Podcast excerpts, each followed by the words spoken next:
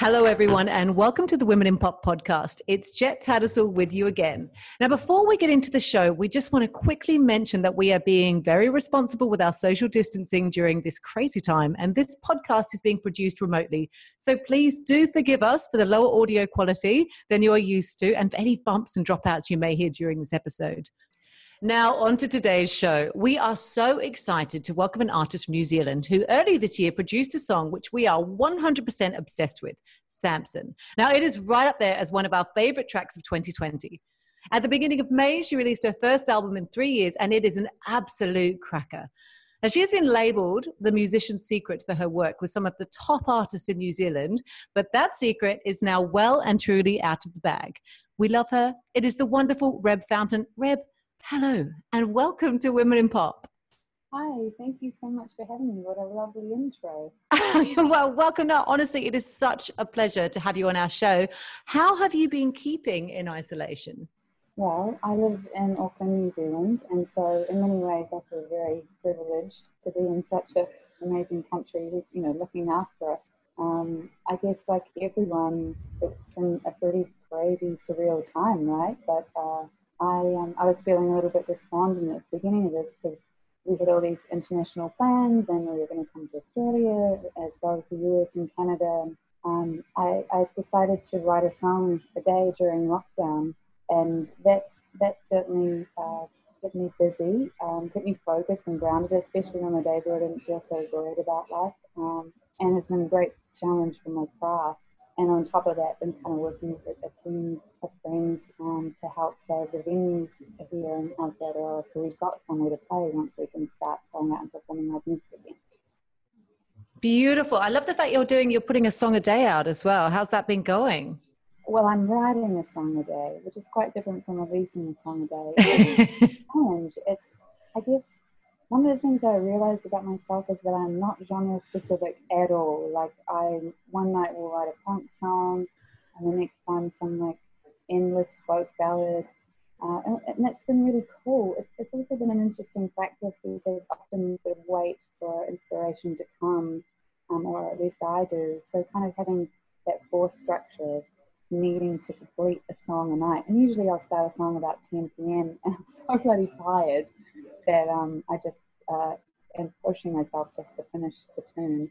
So yeah, it's been it's been an interesting challenge, and I guess I decided not to put a lot of pressure on myself about having to you know complete something or write an album, just to hone my craft while I was in lockdown. And I guess that's helped me feel productive and, and grounded in this time, which is pretty chaotic for all of us. I'm so glad you mentioned that as well, that you don't fit into one genre because even this album, you're like, I'm taken from jazz bars to, you know, a basement in Edgar Allan Poe's house to, it's just so eclectic. It's unbelievable. And I love that. Um, the album is out. It's incredible. It's self titled, and we have been playing it and playing it over again. Um, I just want to talk to you. You have been a mu- musician um, in New Zealand for years, and you've been collaborating and touring with some of the finest musicians out there. I just want to know how does it feel to have this piece of work that's all yours out there at this moment in time? Well, it's a big question. I mean, I feel I feel really grateful that I've been able to put out a record and it's a mission and a whole lot of people come together to make something like that happen. I guess I um, it's also been pretty surreal. You know, I, I didn't know how to. Uh, releasing a, a, song, a song is one thing, but releasing an album in the middle of this pandemic, a global pandemic, uh, was pretty scary. Mm. Um, and the kind of usual things that you do as an artist, like going out and performing, going on tour and connecting with audiences, um, was you know gone overnight in a heartbeat. And as musicians, we're, we're not just out of pocket in many ways, we've been out of purpose. You know, it's, it's our job to connect with you. And it's, it's felt strange, like a little bit like I'm in a vacuum releasing this album. At the same time, it felt like the most important thing I could do to share this music right now. And it has been a really long time coming. You know, this record for me um, feels like a line in the sand moment And I guess that's because I have worked with a lot of other people and I've, I've done a lot of music in the past. But this was really the first time that I was able to 100% have my own back, commit to this project to myself. And it's felt very self driven from the beginning. I, I woke up one morning and was like, right, I want to make a record. This is what I want to do. And kind of just executed it, made it happen. And I guess that's new for me to be able to just 100% put myself into a project as a single parent, you know, and the kids were always there and young, and I wasn't able to dedicate myself to my music in the same way. So it feels it feels really good because it's me now too. It's a current project, and um, yeah, I'm, I'm really excited to share it with people. I'm so amazed that you're listening to it. It's absolutely beautiful. And um, I'm glad you touched on that as well the fact that it was like, okay, this is me now and it's all me. I mean, that must be both liberating and daunting. Um, I imagine it's uh, it's all you out there, and it's just so gorgeous. Um, I want to talk to you about the second release on the album, Samson. Like it's such a favorite here with us. Um, and I know you said that the album itself has Nick Cave running through its veins, and it couldn't be any further from the truth with this track. It's all brandy glass and late night confessionals. I'm actually, I'm just going to play it now for the listeners. So here's Samson. Lovers leave in their own way. Tell me that you're crazy like my love. Want me like you're crazy, like my love. Kiss me like you're crazy, crazy for me, baby. All the words still in my mind. Oh my god, it's crazy. such a gorgeous track. It's also perhaps a little more poppy than your earlier releases, but then it's just pure poetry. And I just want to know where did this track come from? Well, Samson is one of my favorite songs off of the record, and actually it was written during the recording process. So uh, we recorded the album at Roundhead Studios here in Auckland, and that's Neil Finn's studios. And I'd spent quite a lot of time there because I was working on Neil's Out of Silence album, and I got really familiar with the space. And I mean, it's beautiful, it's epic, and decided that I wanted to record there. And my, my good friend Simon Gooding was the head engineer there with Dave Khan, uh, who produced it. And we're all there in this little kind of lockdown situation in the, at Roundhead. And I came home one night from the studio, maybe the third or fourth night of recording, and I sat down the piano and I just felt this real sense of urgency, like I, I needed to express something that hadn't been expressed before, possibly repressed before, and it was really important to get it out right now, and it needed to go on the record. And so I spent most of the night writing this song. And I guess I, I never really intended for it to be like a spoken word type song. That's just what came out. And at the same time, it was kind of juxtaposed with this very poppy chorus for me.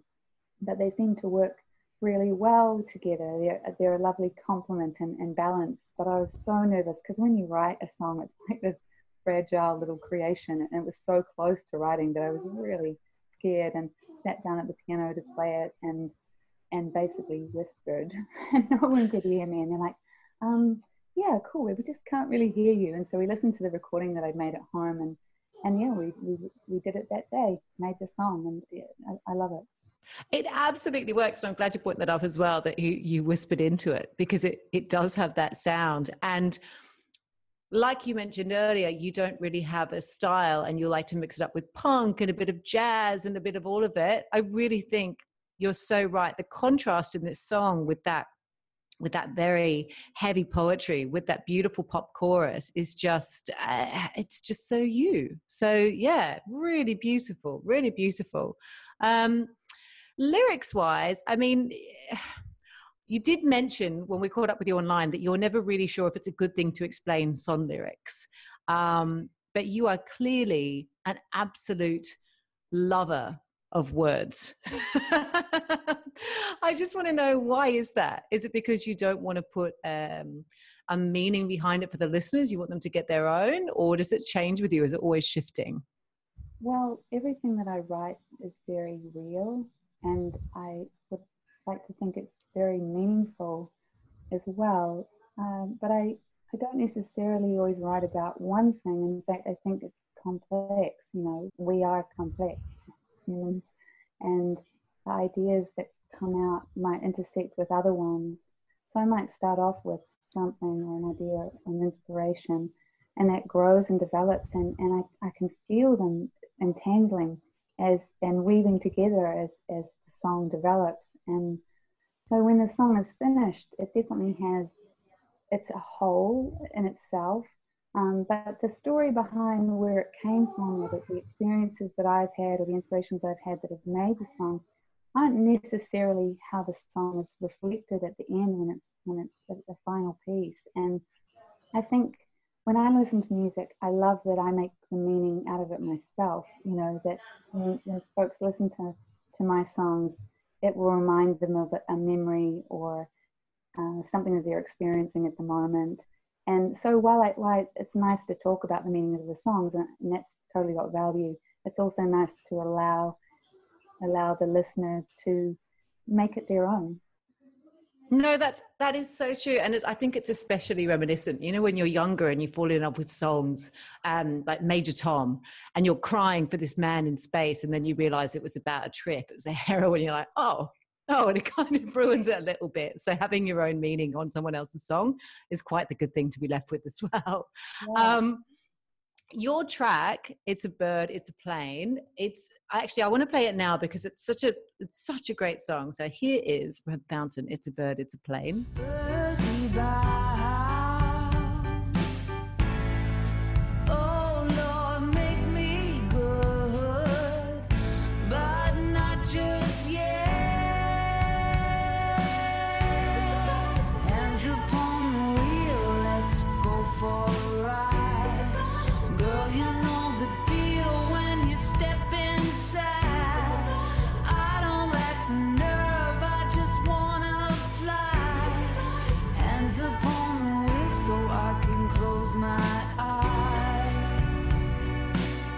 Speaking of those lyrics, catch a breath outside the bottle store. Oh, sorry, catch my breath outside the bottle store. I'm a regular animal. I got what I paid for. Like, it's just such, it's just poetry, but at the same time, you're in this kind of distorted world. And the gravelly tune to that song is just incredible. Can I ask you where that one came from?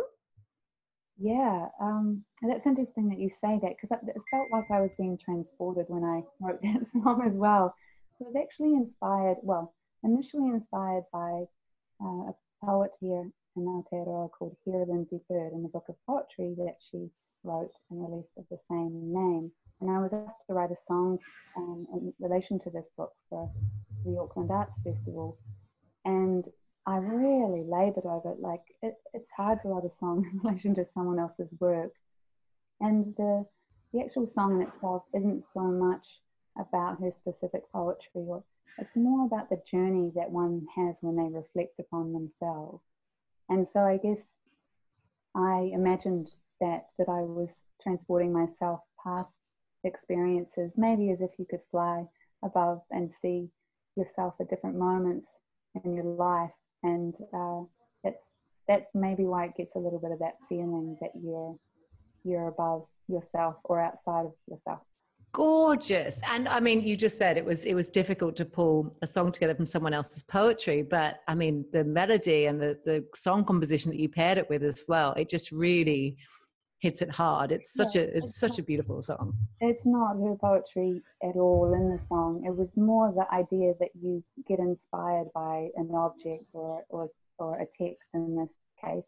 And um, i guess what i really resonated with with Hera's work was how self-reflective she was and and that's something that I really value in my own work. So I guess I took that in a sisterly way and uh, and and went back and reflected on on what it's like for all of us. I suppose. Gorgeous. Now, with the album itself, I mean, you worked as well with some incredible artists but what were some of what were some of the highlights and then possibly even hurdles you had whether they were just your own insecurities um, on creating this album itself well i think if you're going to make an art piece or a, a collection of songs you have to commit to it like it's quite a lot to to say, I want to do this project and I want all of you to come along with me and believe in this vision. And for me, I think getting to that point was really the sort of celebratory part where I could be present enough to to be in this record and own it myself. And I guess I had a couple of releases a year before that, and they were of older projects, ones that I was you know super proud of and really needed to release, but they were fraught with a lot of kind of emotional sadness and uh, that because they were in relation to a friend who had suicided in past that I played music with for many years. So I released those albums and kind of did it because I wanted to share his music as much as my own with the world. And I got over the other side of that. And I felt, I mean, I felt like I'd climbed dozens of mountains. You know, it really, it really taken a lot out of me to release those projects when I was feeling pretty despondent about engaging with music myself. And so coming out the other side, I felt like I could really be here to make what I wanted to make. I could be myself in a way that could own the space and grow musically, share my music and feel really confident about it. And so, in that respect, um, really the journey was a very inward one. And saying that, it was also very much about relationships and, and you know, the people who've helped with this record, uh, they came about because I said yes to things. You know, I met Finn Andrews from the Veils because I said yes to a a David Bowie tribute show after he died. It was kind of a, quite a big one here, and Finn flew over from the UK to perform in it, and we hit it off. I'd been a massive Veils fan and had toured with Nux Vomica blaring in the in the tour van, and and we hit it off and ended up doing some recording and some touring with him, and then I ended up being on his album, and we went overseas, and so it was very much this kind of fluid relationship where I said, Hey, Finn, I'm just going to be in the studio. Would you be keen to sing this song? He's like, Yeah. And then Elroy Finn, who's uh, Neil's son, you know, he was just upstairs. so I was literally asking him if he could just pop down. Um, and Simon Gooding, who co produced the album and engineered it, uh, he was in my band like 10 years ago and sort of when he first started engineering and was you know making coffee for the other engineers and now he's head engineer in New Zealand and, and uh, you know, really wanted around the world. And my friend Dave Khan, he plays with Marlon Williams, who you might have seen when he came to Australia. He's an incredible musician, total genius, and and I knew that he, I wanted him to produce the record. So this kind of balance of you know having my own back and then having being able to share the responsibility with others who shared in the vision. I guess that was the the greatest thing for me. And now that it's out in the world, the fact that anyone's listening is just like a beautiful bonus. Um, it's yeah, I'm very grateful for for all of it. I think that's wonderful and how very humble. But it, I'm, you know, I'm not a singer myself, so I imagine that must be those moments where you go, "Oh my God, people are listening. People are at their homes listening to my songs right now." oh, don't don't get me wrong. I I'm you know as insecure and as the rest of us. Otherwise, I wouldn't be a musician. like, um, I guess through the journey, I've realized that the important thing is that you look after yourself and that you create what you need to create for yourself. And then if you if you are self-loving and caring enough to consider what you might want for your life, and then you can go out and action that and create that. And it's not an easy journey by any means. Then you release and share that with the world, and whether they accept or reject you is really outside of your own self acceptance or rejection. And that means that when other people do enjoy your art, it's just a beautiful thing. I, you know, I put it out there in the midst of a pandemic, and that was really scary. I had no idea if anyone would listen to it. Half of the newspapers here and journalists in New Zealand have gone bust you know, all of the international media besides Australia totally didn't happen. Don't have any reviews from overseas. You know, yeah, I was feeling down in the gutter about it. At the same time, it was just like such a relief to be able to share it. And I felt like this is this is my work. I'm not an essential worker. I don't work at the grocery store and I can't look after you and I'm not a doctor. What can I do to help right now. So it felt like the, the best gift that I had to offer. And you know, when you've got a purpose like that, it helps you get over your own ego your own fears about something. That's so true. It's it's that initial human fear uh, when we go, oh, there's a disaster. Oh, I, I better go and put on a pair of overalls and step in and help. But it's that moment to pause and go, what can I do? And I think it's been incredible with artists such as yourself that are just keeping the music going because really, it's the one thing we have you know it's the one thing we still have it's one thing people really we've always gravitated towards but especially in times of need you need those songs you need those melodies. So yeah i think it's just incredible. Yeah and I, I, what really resonates for me is that in times of crisis like this this we we rest on our, our unpaid labor quite a lot you know. Um, the, the the mums at home looking after the kids the families now homeschooling you know our care workers um, caring for the elderly and, and, our, and our arts and our music, you know, and we call on those things, but we don't value them a lot, you know, in everyday life or low paid and unpaid labor. And as a musician, um, we're kind of used to that, right? It's really hard to make a living and an income. So we're creatively trying to work out how we can connect with people and doing it online and, and you know, all the alternatives, how can we continue to do our art irrespective of COVID 19 and a lockdown. At the same time, I think it's really important to reflect upon what we want to take away from this experience and what what we could value in a different way. You know, um, my music may or may not count for GDP of a country, but it's still valuable, just like your art or your mothering, you know, or your caregiving. Um, and it's a good time to reflect it's a good time to reflect with some great music. I think the music's going to help with the reflection, the music and the poetry. Um, on that note, I want to know. I mean, like we talked about, you have it's clearly been your love and your passion, um, what seems like your whole life. But I want to know, being such a wordsmith as well, what was it first for you? Was it the music or was it the melody? Oh, sorry, the lyrics or the melody? From from an early age, it was definitely poetry or prose uh, or journals. You know, I I was um, I struggled with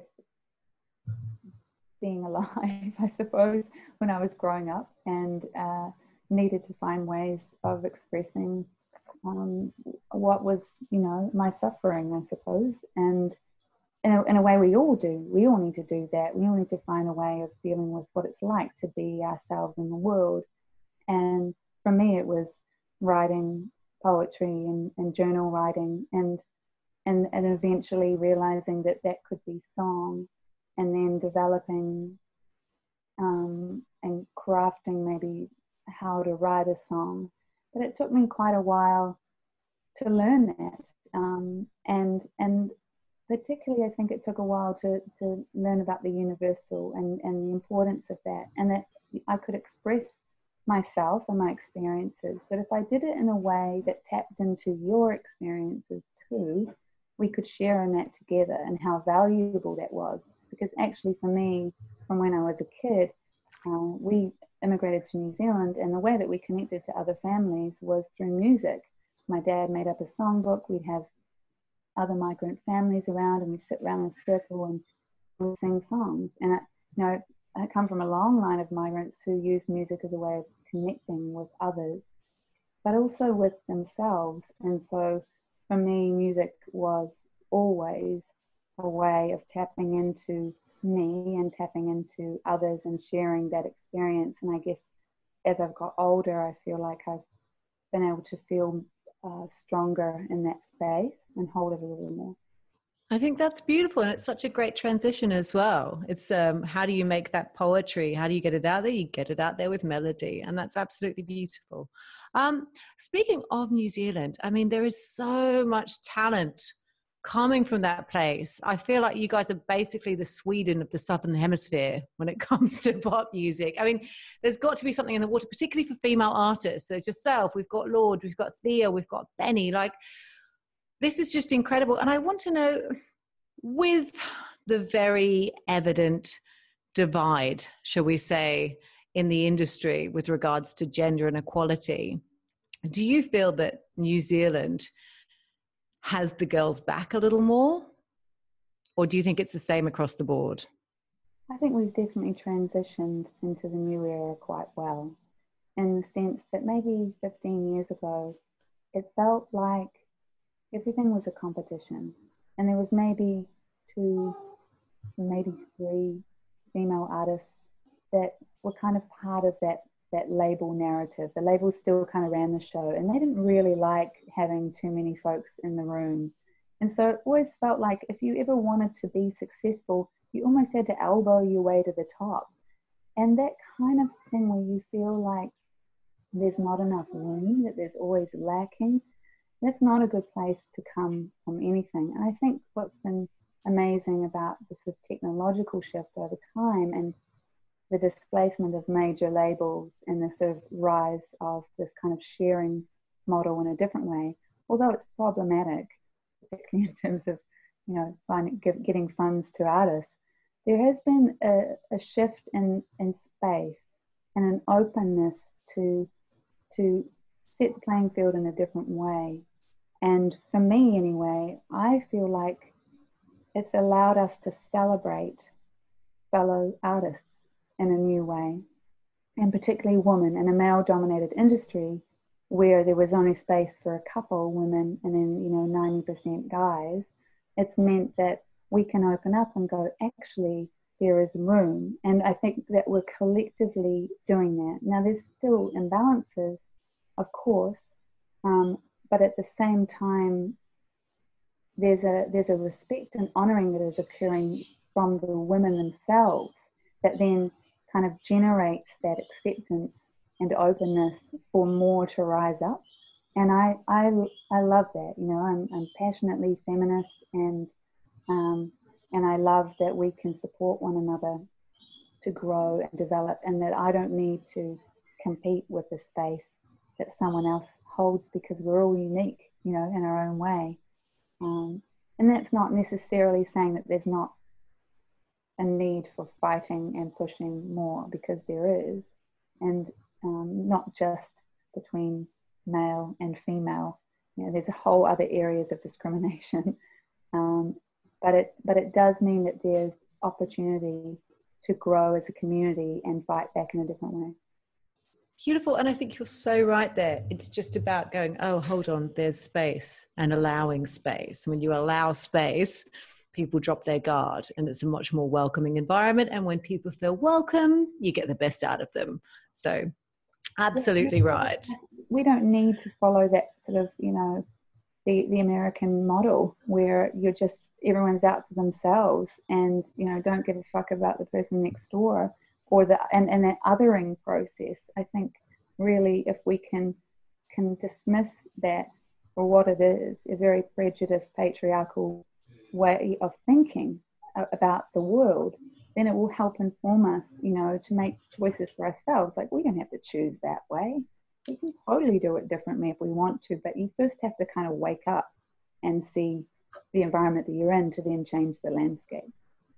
I like that see the environment in you to, to change oh see the environment you're in in order to change the landscape. I think that needs to be a bumper sticker reb. And lastly before we have to leave you i mean you're writing a song a day the album's out it's incredible but what's on the horizon for you? Well like all of us we're just trying to grapple with the present in many ways and think about how we can create something for the future whether it's it's it's work or or creative projects. So I guess I'm, I'm doing that a lot at the moment, you know, uh, trying to make sense of how to move forward. So we're coming up with different project ideas. We'll definitely be doing some recording um, and just, just kind of imagining the future in a slightly different way. Still having dreams maybe that we held before around, you know, what can we do? When can we go to Australia? When, when can we go overseas? Um, but also thinking quite local in terms of that performance work, just because of the challenges that we face right now. So for me, I really want to find ways of connecting with people with my music and and performance because man i miss it i so want to do a gig you know like many of many other musicians you know we just want to get out there and play for you so i'll be oh. doing everything i can to make that happen and we want to be in the crowd singing along back to you. so, Reb, listen, it has been so wonderful chatting to you today. Thank you so much for joining us. I mean, everyone listening, Reb Fountain's self titled new album is out now and is available on all platforms. And you really should get out there and stream it and download it immediately because it's an absolute gem and very much needed at this present time. Now, before we go, we have to remind you that our brand new issue of Women in Pop is just around the corner. So keep an eye on our social media channels for more information and to find out what incredible women we will be speaking to in issue 8. Search Women in Pop on Facebook, Instagram, and Twitter, or go to womeninpop.com forward slash subscribe. Thank you for listening and make sure you all stay safe. And we will be back very soon with more Women in Pop. Until then, from myself and Reb Fountain, goodbye. Bye.